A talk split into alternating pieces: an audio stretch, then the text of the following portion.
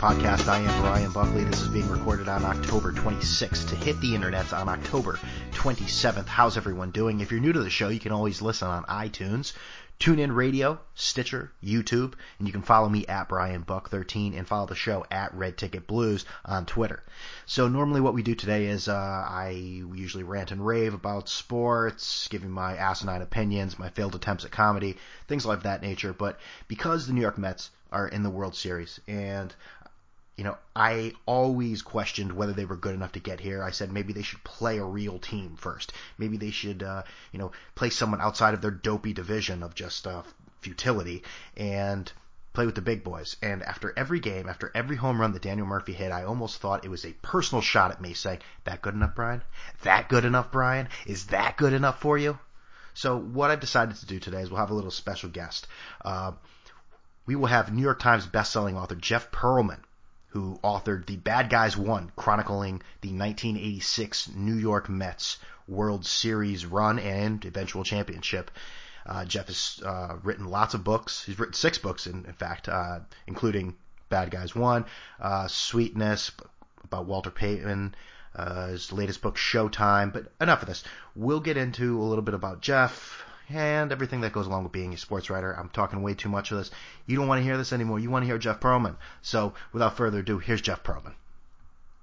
So we welcome in New York Times bestselling author Jeff Pearlman, who's written six books, one of which is the definitive account of the 1986 Mets World Series championship team, and his most recent book, Showtime, which chronicles the 1980s Los Angeles Lakers dynasty.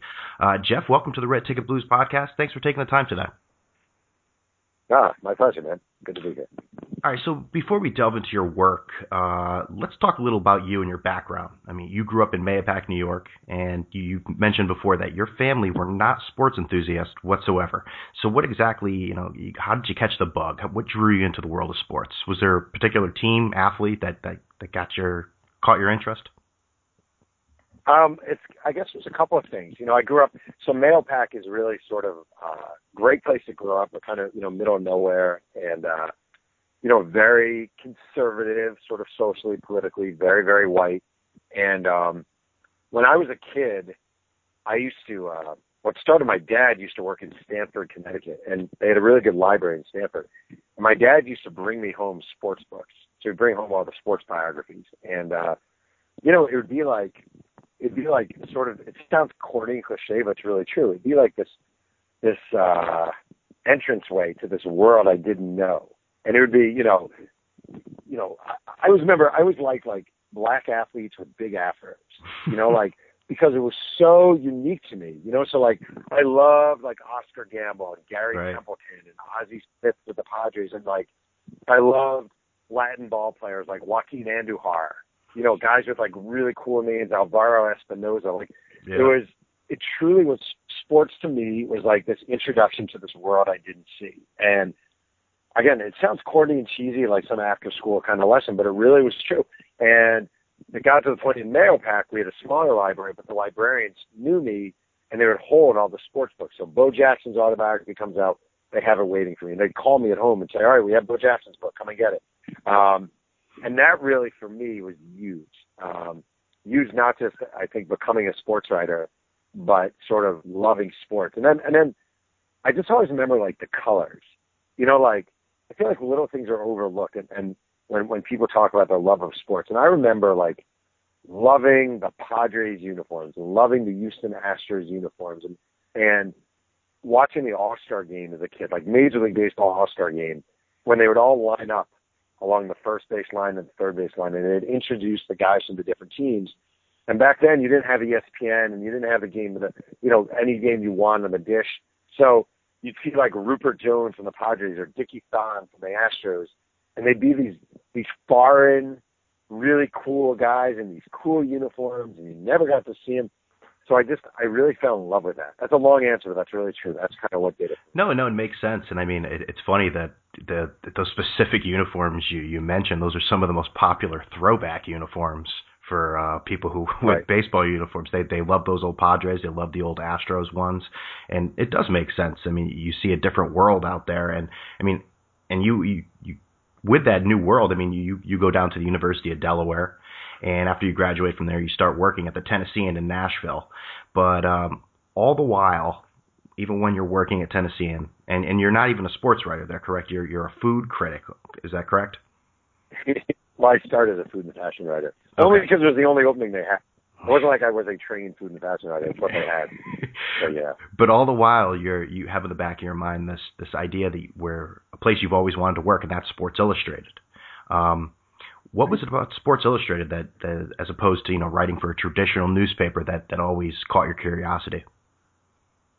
Um, it's funny. When I was a kid, I was uh, my parents would only subscribe to Sport magazine, which uh, which came out once a month because it was like you get like 12 issues for like six bucks, you know, and yeah. and SI was kind of expensive.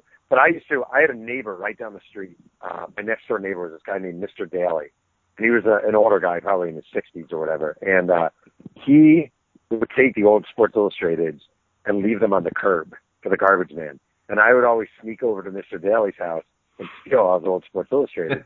and I still have a ton of Mr. Daly's old Sports Illustrated. That's you know, great. return address.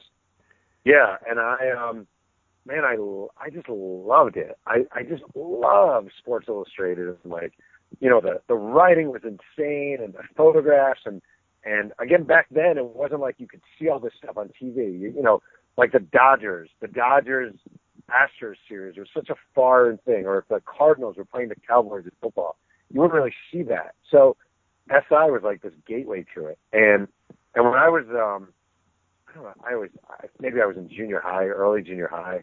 I remember telling my mom I was like, I'm gonna write for Sports Illustrated. And she was like, Yeah, well you have to be realistic. You could, you know, lawyer, doctor. And I wasn't just saying. I was like, no, I'm telling you, I'm going to write for Sports Illustrated. You're like this and is like uh, like Derek Jeter style. He told his uh he told his teacher he was going to play shortstop for the New York Yankees, and they said, haha, that's funny. Yeah, that, that, come on, be a little more realistic. Yeah. So you guys are the same, basically, right? Uh, I mean, he made a lot more money than I did, but I, I'm just you know, it's, uh, I always think, yeah, but I do think like, I really do think there's um, there's something to be said for like you you see something and you want it and you're not going to be denied. You know, like I I wanted it. I wanted it so badly. And when I hear like when I talk to like young journalists today, or I teach every now and then I teach courses, classes, and and I'll always be like, So what do you want to do? Oh, I want to be a journalist. Yeah, right. I know you I know you want to do it, but do you want it? Like will you do absolutely everything you possibly could to get that dream. And I, and I, you know, well, I want to do it, but I really want to stay in New York. You know, no, I was, I was four days. I was four days after graduating college. I moved to Nashville, Tennessee. You know, yeah, I want to do it, but I only want to cover this. You know, I was covering rodeo. You know, I was covering against food and fashion. Like I would do anything you wanted me to do because all I wanted in life was to write for Sports Illustrated. It was just like my absolute dream uh, job.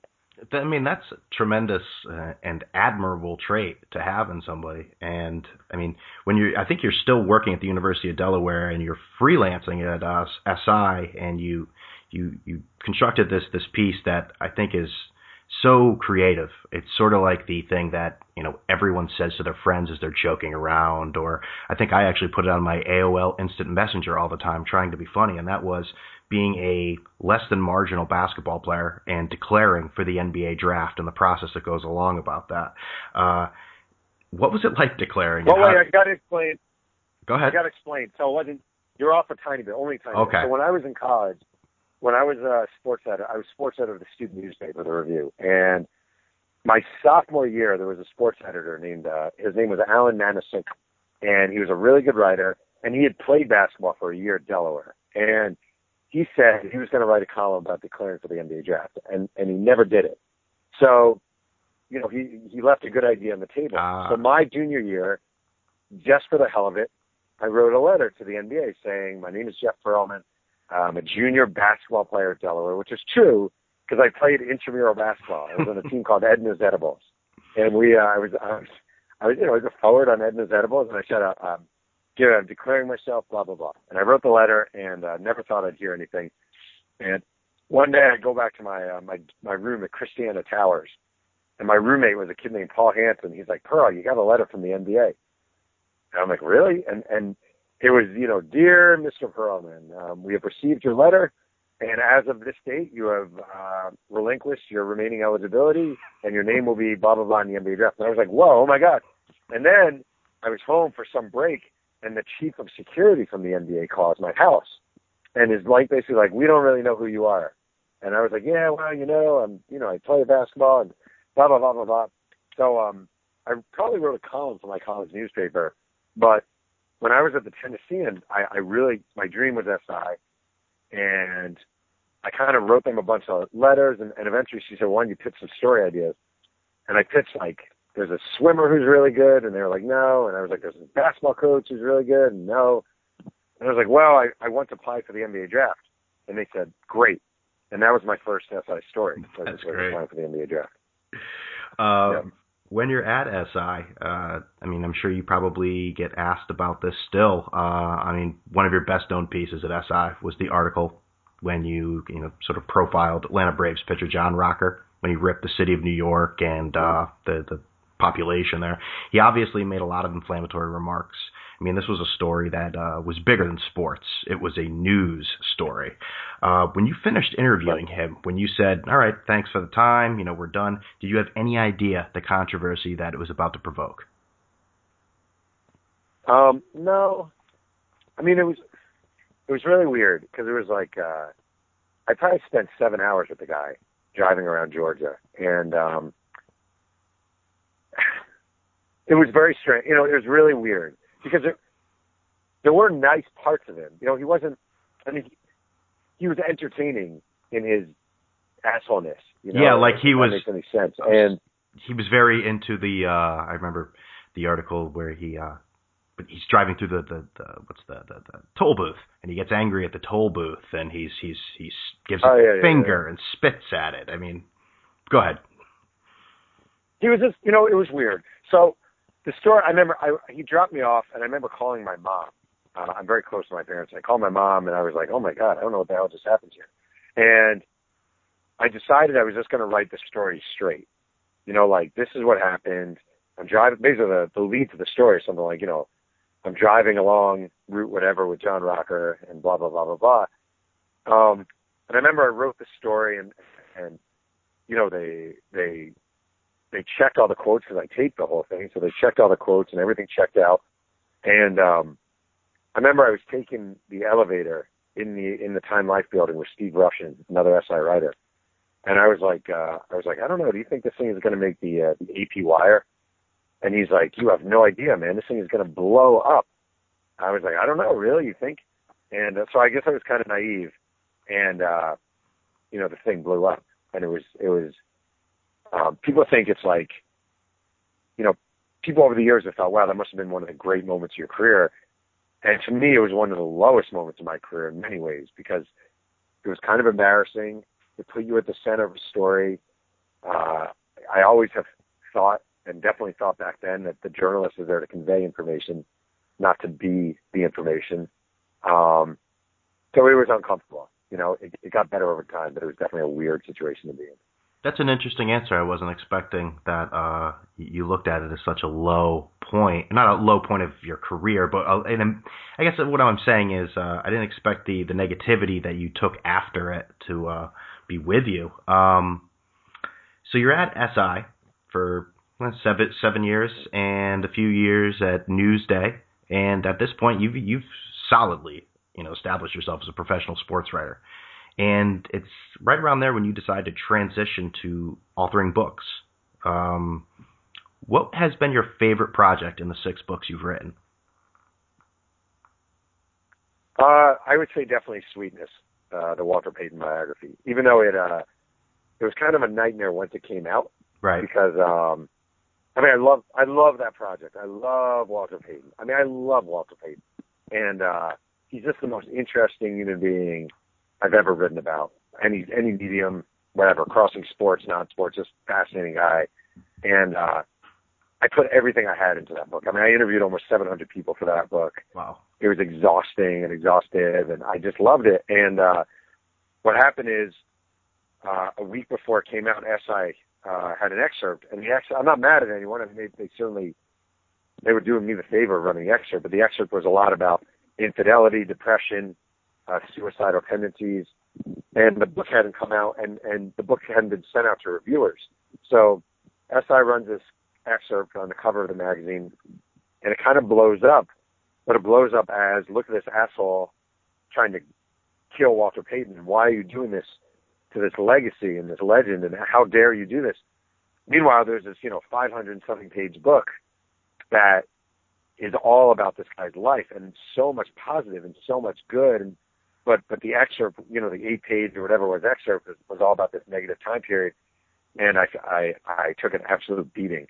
And I don't know why because I was pretty experienced at that part but I didn't see it coming. Yeah. It really hit me hard. That was about to be my question. Were you expecting the backlash you got from some of you know your peers in the media? I mean particularly Michael Wilbon uh who uh, you probably you've probably gone over this a million times as well but um, so you had no idea that that was about to about to happen. I didn't because all right. So, I mean, Wilbon's an interesting. I've talked about this before about him. I mean, a guy I respected and, and still respect uh, in many ways, but he was one of these guys who the book hadn't come out. He saw the excerpt and he sort of wrote a column ripping me as a guy just doing it for the money. And I mean, I, uh, I, I, I, I know the flaws in biography. Like I kind of get it. Like you are taking a subject and you're digging into his life, but it's a flawed idea because you can't possibly, you're not living the guy's life. So I don't, you don't know every step of someone's existence. So they're, they're naturally going to be holes, you know, and they're going to be people who say, well, you didn't capture him rightly or you missed this or you missed that. I mean, it just comes with the, with the sort of medium and that's a, that's a fair criticism. But it was you know, the idea that like you have no business of writing about someone um, once they died, or you have no business of digging into who someone was. Uh, I just feel like that's a it's kind of a disgraceful way to approach history.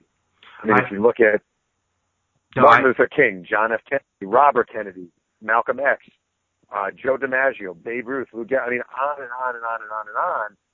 Um, it's important to learn from people's examples and their lives um, and their highs and their lows. And I don't want to just know about Marilyn Monroe's movie roles. I do want to know about her demons. I want to know about her death. I want to know about her struggles because that's how you learn about someone's existence. And that's how you learn how to not make the same mistakes. It's how you learn about the humanity of people.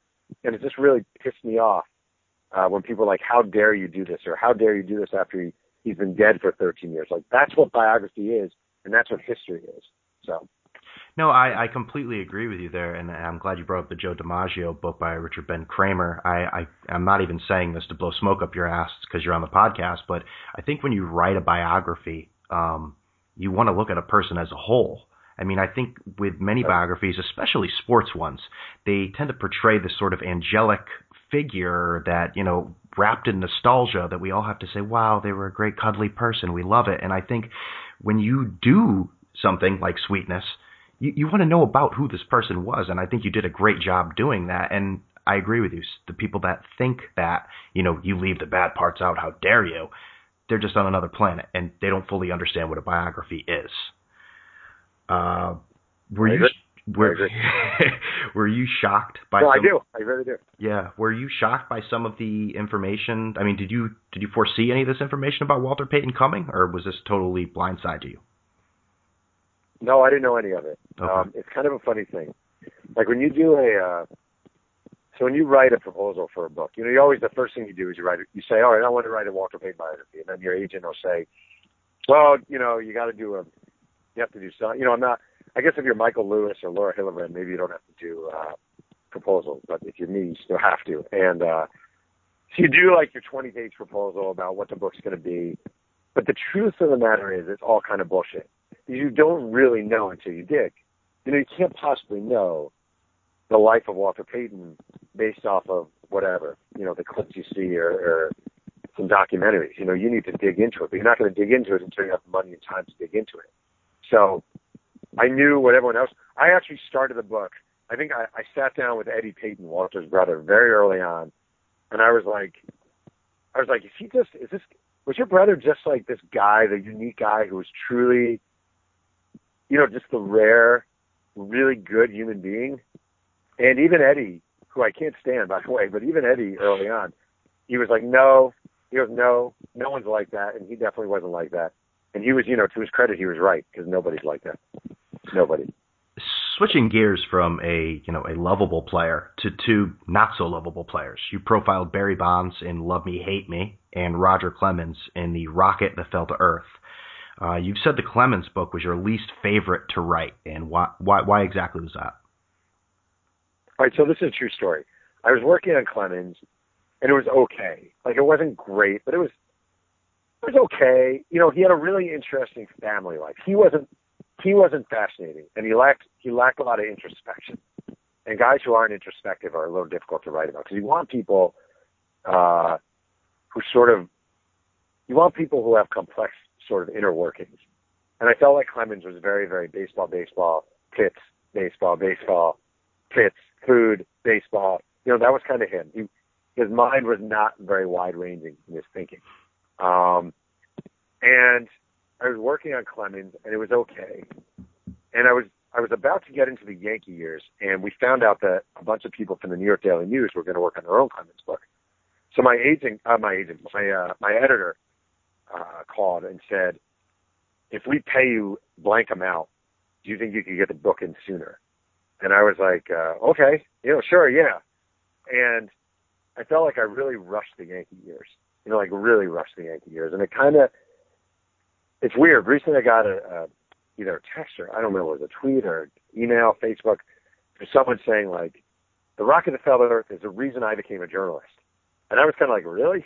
That's the reason. That's the reason you became a journalist? I don't even like. I don't even like the book. You know, like, I I, I just feel like I left. I hate leaving stuff on the table. You know, I feel like with that book, I kind of left something on the table uh, with the later years. Um, um, no, that's understandable. Um, after after spending time, I know, but I always hate I always hate. I was say I always hate. Like it always bothers me. I remember reading an interview with Eminem, and I really like Eminem, and he, uh, I think it was his Relapse album. He, uh, he, he said he didn't like, and I really liked it. And I remember reading him saying I didn't like it, thinking, oh man, that's kind of a disappointment. Why do I like this? So I think like maybe somewhere out there there's some guy who loves rocking the fell earth, and I just crushed him. yeah, you know. I mean, I don't have the, I don't have the level, nearly the level of adoration uh, that Eminem gets. I'm just saying, like, I don't want someone who, who really likes the book to think, oh, even the author thinks it sucks. I'm not saying it sucks. Thanks a lot, Jeff. You just ruined someone's day. Uh, yeah, right. I'm crushed. uh, after spending time researching both those players, Clemens and Bonds, did you find them to be as dislikable as many people in the public perceive them to be? Uh, I did actually. Well, more um, more Bonds and Clemens actually. It's funny because uh, I think Clemens is relatively dumb. I don't think he's the smartest guy. I, think, I really don't. I don't even. I was going to say I don't mean as an insult. I mean right. really a compliment. But I don't think. I don't think he. Again, I don't think. I think his brain is very simple in the way it works. You know, and I think like he. Why did he cheat? He cheated because he wanted to pitch longer. You know, like so. Why wouldn't you cheat? Like, I want to throw harder and I want to play longer. Therefore, I'm going to cheat. Right. Right. That's Roger Clemens. I think Bonds is a very intelligent man who's just a complete dickhead. And like maybe he's not anymore. Maybe he's, he's mellowed. Seems like he's probably mellowed since baseball. But yeah, like, he does seem a little more mellowed. Over, I think so, and I I'm I'm sure he he, should be because why would you need to be that tightly wound? But I mean, back then he would you know eat his mother. You know, like he would like run over. He, he was just a bad guy who would do bad things to anyone who stood in his way, and he was horrible to fans. He was ridiculously awful to the media. He was shitty to teammates. He just was not a redeemable character. Um, and he was an interesting guy to write about, I have to say. And I do think, of all the books, if I say The Rocket That Fell to Earth is my worst book, I feel like uh, that book, Love, uh, Love Me, Hate Me, is a book I, I almost like. I'm kind of haunted a little bit by what could have been because it came out two weeks after Game of Shadows, right, which is right. great. Um, but kind of got lost in that shadow of Game of Shadows. Yeah, that was that hurt. That was a bummer. Yeah, that that was definitely a rough timing issue with the release of that book. Oh, um, it's the worst. It was very, it was a very low moment, and it was very like, it's one of those things where you find out Game of Shadows is coming out. I only found out a couple weeks beforehand, and you find out yeah, this book is coming out first. I, I was going to ask you that. Was there no? Did you not know? Did you and your publishers not have not have any idea that this book was being produced and ready to come out? I think we knew shortly ahead of time, and it was too late whenever we found out, and it was sort of like at that point it was let's take a, let's put a good spin on it. And the Wall Street Journal at the time did a story actually about these two Bonds books coming out. And I remember my editor just putting his absolute best spin on it. Like, you know, that book is about this, but this book is about this, and there's certainly room on the market for both. But in the back of your mind, you're like, I'm fucked. Mm. You know, this, this isn't going to end well. And the book, the book actually, considering the circumstance, sold well-ish. But I, I just, you know, it kind of got lost. Um, well, speaking of a book that did not get lost, uh, moving backwards to your first book, published in 2004, The Bad Guys Won, and that's of course the definitive account of the 1986 New York Mets run to the World Series championship. Uh, when you be- decided that you wanted to go the route as an author, uh, was this a project you always envisioned, or did, how exactly did this come about? It wasn't even my idea. It's so funny. Of all the books I've written, the one about the team that I really cared about the most wasn't uh, wasn't my idea. I had I was working at SI, and uh, a good friend of mine named Jon Wertheim had just written a book about uh, the women's tennis tour, and I was like, I don't know, books. That's kind of interesting. I'd never really thought about it, and um, I had an agent approach me, and she's like, Why don't we talk about ideas? And I think my big idea was I wanted I wanted to write a book about the rock band Kiss. I don't even know why. I think mm. I wanted to write the drummer's autobiography or some, some something stupid like that. And she's like, I don't know. What about uh what about the eighty six Mets? And I was like, Wow, that's a great idea. That's a really great idea. So um I wrote a proposal. I signed up. I didn't know what I was doing. I didn't know what I was in for. And uh you know, it, it turned out to be really fun actually. Uh, I know you researched this and interviewed a lot of people, just like you do with all your books. Um, who was the most compelling person you interviewed for this book? Um, I mean, it's kind of funny. It depends on the day you ask me, but I would say uh, the guy who really jumped out is Kevin Mitchell. Um, he was just like he was just like he was this gangbanger from San Diego who had this bullet lodged in his back, and he took no shit whatsoever. And but he was really endearing and really kind of lovable. And it was interesting because at the time, you know, there were there weren't many African American players on the Mets, right? Um, you had George Foster, who nobody had much interest in, who was kind of the standoffish bet. You had Mookie Wilson, who was just lovable, but didn't have that many close friends on the team. You had Doc and you had Darryl, who were obviously kind of devilish at that point. And then you had Mitchell. And and the the management of the Mets really wrapped Mitchell up with those other two guys, Gooden and Strawberry, because he was young too. And I think they assumed because of his background that he was the bad one. And it turns out he was probably the, the most decent of the bunch hmm. of the three. But they scapegoated him and got rid of him in one of the horrible trades in Met history where they got Kevin McReynolds and, you know, Kevin Mitchell was really one of the lifebloods of that team. And he was just like really spunky and smart guy and street smart, but also intelligent smart. And uh, I just really kind of liked him. I really liked him. Speak, speaking of uh, Doc and Darryl, um, you didn't get a chance to interview them for this book. Do you think that if you had gotten the chance to sit down and talk to them, they would have given you maybe a somewhat different perspective, or do you think you still got the same vibe of the book that you wanted? I mean, I, you'd always pick to talk to someone, but if you're not going to have someone talk to you, it's best if it's the superstars, um, because they've been interviewed eight million times you know, I mean, Dwight Gooden, I don't know how many questions there could be left about 86 or Darryl Strawberry. Um, so I don't know. I'm, I mean, you like to think you're a good enough interviewer that maybe you can get some original material, but I think the reality is um, I was better off interviewing Ed Hearn and Terry Leach probably than I would have been interviewing Gooden and Strawberry at that point. Okay. Um, considering the Animal House stories that you know made the 1986 Mets, do you think a team like that would ever have a chance surviving in today's media or social media landscape? Uh, no, I do not. I think, uh, I mean, you know, the, the big thing is um, people always ask about that, and I know that the audio, the automatic like reply is no with Twitter and Facebook and iPhones. I think one of the big things that that you don't have anymore are um, is beer in the clubhouse, right? right. Like '86, the Mets come off the field and there's a keg in the clubhouse. And these guys are sitting around and they're recapping the game and they're drinking and they're getting wasted and they'll shower and they'll go out afterwards, right? And nowadays, you go in the clubhouse, they're definitely not drinking uh, alcohol. They're all going their separate ways. They have a lot of times they're listening to their own iPhones, you know, listening to music, uh, just getting out as quick as possible. So I think the big, huge difference, obviously social media, but is beer I just think beer was such a part of those times and that team in particular, and you just don't have it anymore. No, that's that's a, actually a very good answer, I think, because I even just the presence of beer, even if just a few guys having a drink, you know, yeah. just just together sitting around bros, all of a sudden that that creates a different environment than even again, even if it is just a few 12 packs or something for an entire team, I think that that definitely creates more of a communal aspect instead of the, you know, not Wall Street style, but business style that most teams are today. Um, the yeah, and also if you if you took like if you took the starters on the Mets today, like if you took the the four young starters, right, and all of a sudden you saw them drinking beers in the clubhouse after every game. I mean, you would have a field day. Oh yeah. First time Jacob deGrom gives up seven runs over three innings, they'd be blaming the beer. Or if Matt Harvey says he can't pitch so many innings, it's a what Are you, you but you're sitting there drinking beer after the game. It's just a such a different world now. It just doesn't work. You know, you couldn't have it. Jeff, it's like you're looking at my notes, the questions I'm about to ask you here. The tone and demeanor of the 86 uh, Mets and the 2015 Mets, that's pretty pretty different. Do you, do you see any parallels whatsoever? Uh, the only things I see that are similar, I mean, the main things I see are uh, young pitching, like young, young, awesome pitching. I mean, if you if you think about '86, you know that rotation: Gooden, uh, Darling, Sid Fernandez, Ojeda, who was a vet, he wasn't even 30, uh, Rick Aguilera.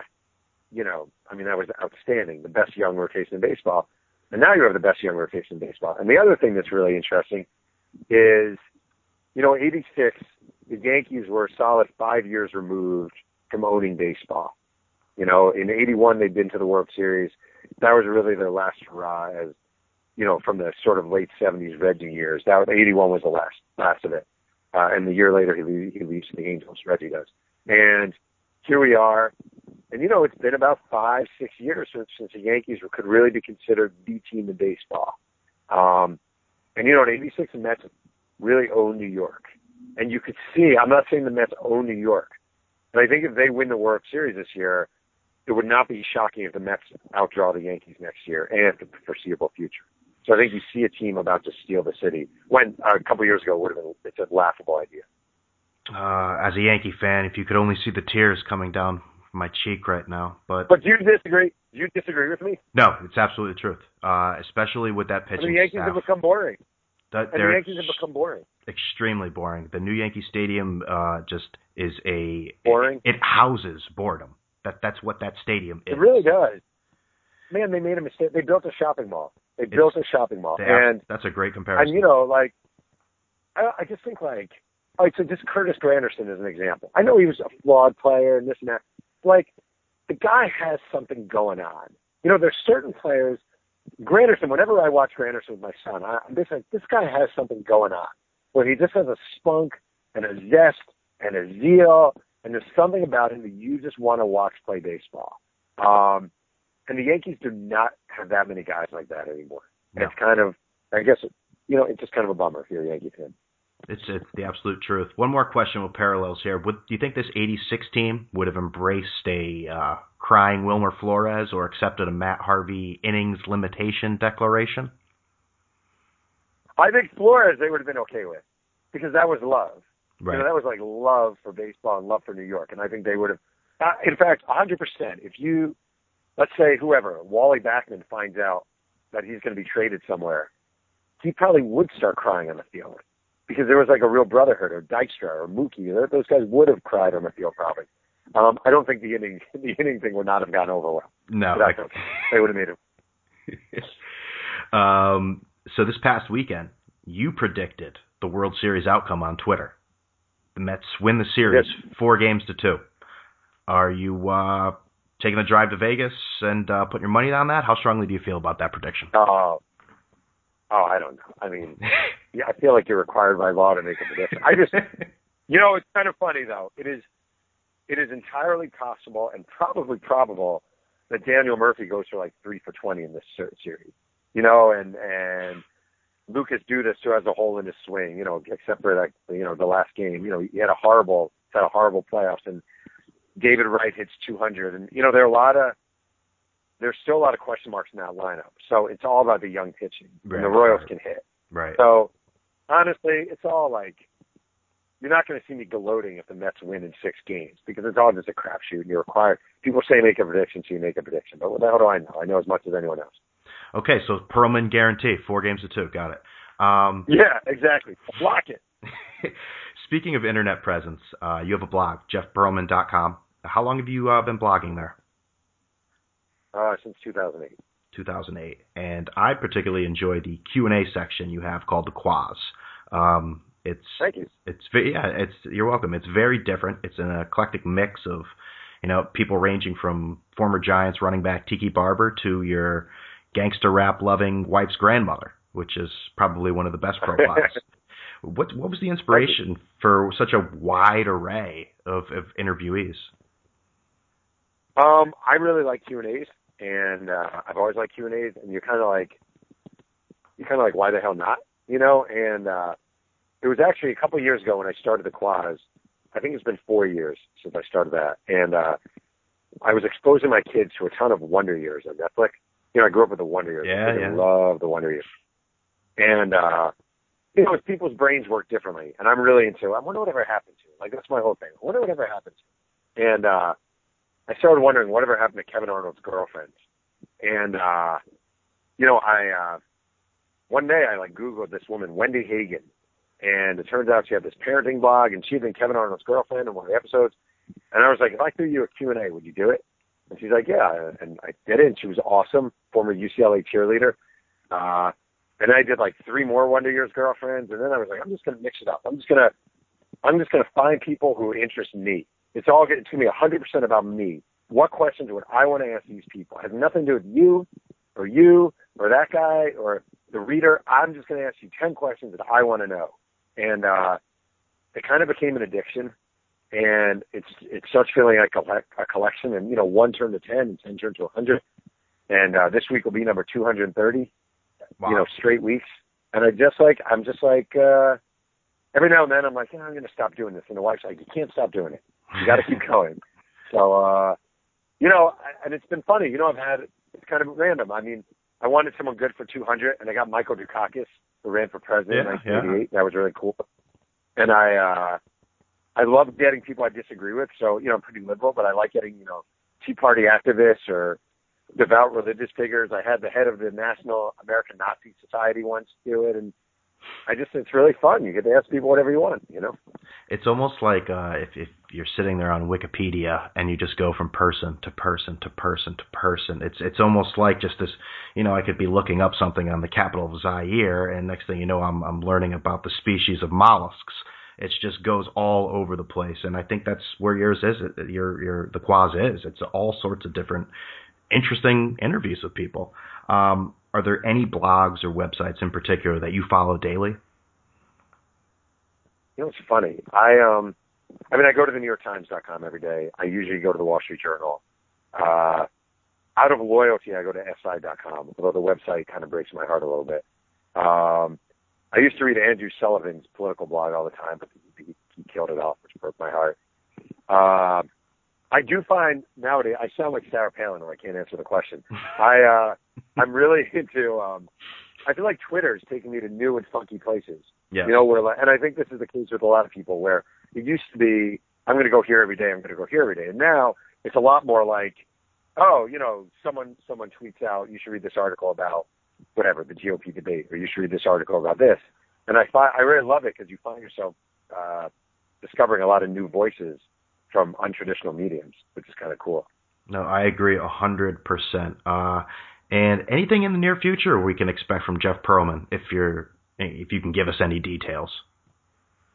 All right, here's what I can tell you. I have um, I can't, I'm finishing up a book right now, so I'm, I'm working on a two book deal, which is a first for me, and uh, I'm finishing up a book right now that's due in two months, and I'm too paranoid to tell you what it's about. That's no But problem.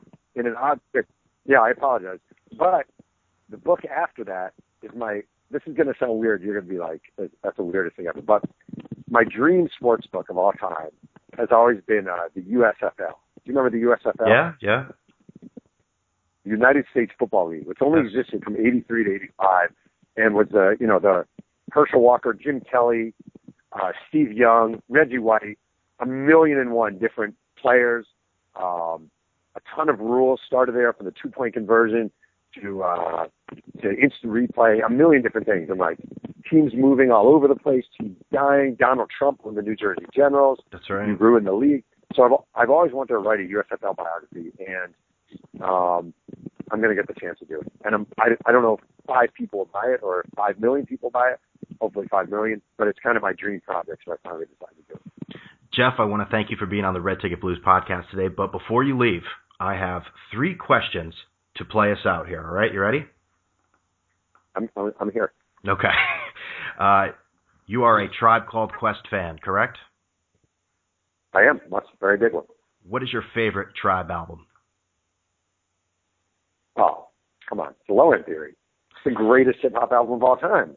See, I waver back and forth. I, I'm I'm a Tribe fan too. Some days, I most of the time say Low End Theory, but every once in a while I lean over to Midnight Marauders. But you're saying it's Low End Theory. You know, I'll tell you two things. I don't like, I hate on Midnight Marauders the uh, the interludes between the songs. Yes. You know, they drive me kind of crazy. I don't, I don't, I hate that gimmick. Lauryn Hill and the Miseducation of Lauryn Hill, another awesome, awesome album, does the exact same thing, and it just drives me nuts. Um, I also tell you, I recently saw the Mike. Did you see the Michael Rapaport documentary? I did not see that. Oh, I was, I saw it, and I'd waited so long, and I finally was like, I'm going to set aside two hours, and it was like the most boring movie of all time, and I was so bummed out. Anyway. Well, that that's.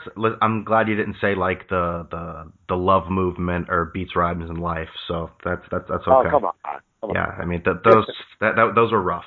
Um, Yeah, I know. who has been the biggest asshole you've ever interviewed? Are you would you would you tell me that? I should say. Of course I would. Okay. Um, I got. I have no secrets here. I'll give you. I have three. I'll give you the Holy Trinity. This is my Holy Trinity of assholes. Uh, number one would be Rocker. He's just a bad douchebag of a guy. Um, number two would be Barry Bonds, who was very nice to me, but I've seen him treat so many people so badly that I don't care if you're nice to me. Like, it, you know, I hate when people say, "Oh, he's always been good to me." Like, that's not really an excuse for someone to be a jerk to everyone else if he's good to you. And then number three, who has a special place in my list, would be Will Clark. really? I hate Will Clark.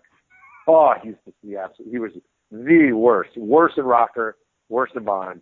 Will Clark. He kind of has that face actually. That kind of makes a little sense. I once wrote a a, uh, a piece for so Deadspin ran a, a series for a while. I think it was about writers and the biggest jerks, and I wrote something. And the the headline, which I still love and laugh at, was "Will Clark is a cackling douchebag," that there we which go. he is. Which he is. So final question here, Jeff Pearlman. Will Daniel. Murphy be a Met next year? no, someone's going to ridiculously overpay him to hit 280 with 14 home runs and 73 RBIs and make, you know, 19 errors at second base. You don't think the Mets could be that But God special team? No, they're not going to. First of all, they don't need to because they're going to they just move Wilmer Flores the second, keep Tejada at short. Um, I like Murphy a lot. I really do. I think he's a very solid major league player and a very good hitter. But um, someone's going to overpay. You know, some probably the Dodgers or someone, Angels are going to come along, overpay, and and good for him. But I, I don't think I don't think it would be a wise investment. Ladies and gentlemen, he's Jeff Pearlman. He is the author of six books, including the Mets uh, World Championship run, The Bad Guys Won. You can follow his blog, uh, jeffpearlman.com, and you can follow him on Twitter at Jeff Pearlman. Jeff, I want to thank you for being on the Red Ticket Blues podcast today. Yeah, thank you so much. That was fun. That was Jeff Pearlman. I really want to thank him for coming on the podcast. I hope everyone enjoyed it. I don't understand how you could. There's probably something wrong with you. But uh, he gave a lot of interesting uh, insight into some historical sports figures that, that I, definitely appreciated listening to. So thanks a lot to Jeff for that. Um, so yeah, I hope you enjoyed a little different Monday podcast vibe. The Thursday talk will continue with a guest next week. That's right. We're, we're, giving you two guests this week. We're going to bring in Sports Radio 94 WIP sports talk show host Joe Giglio. Um, and that is 94 WIP in Philadelphia.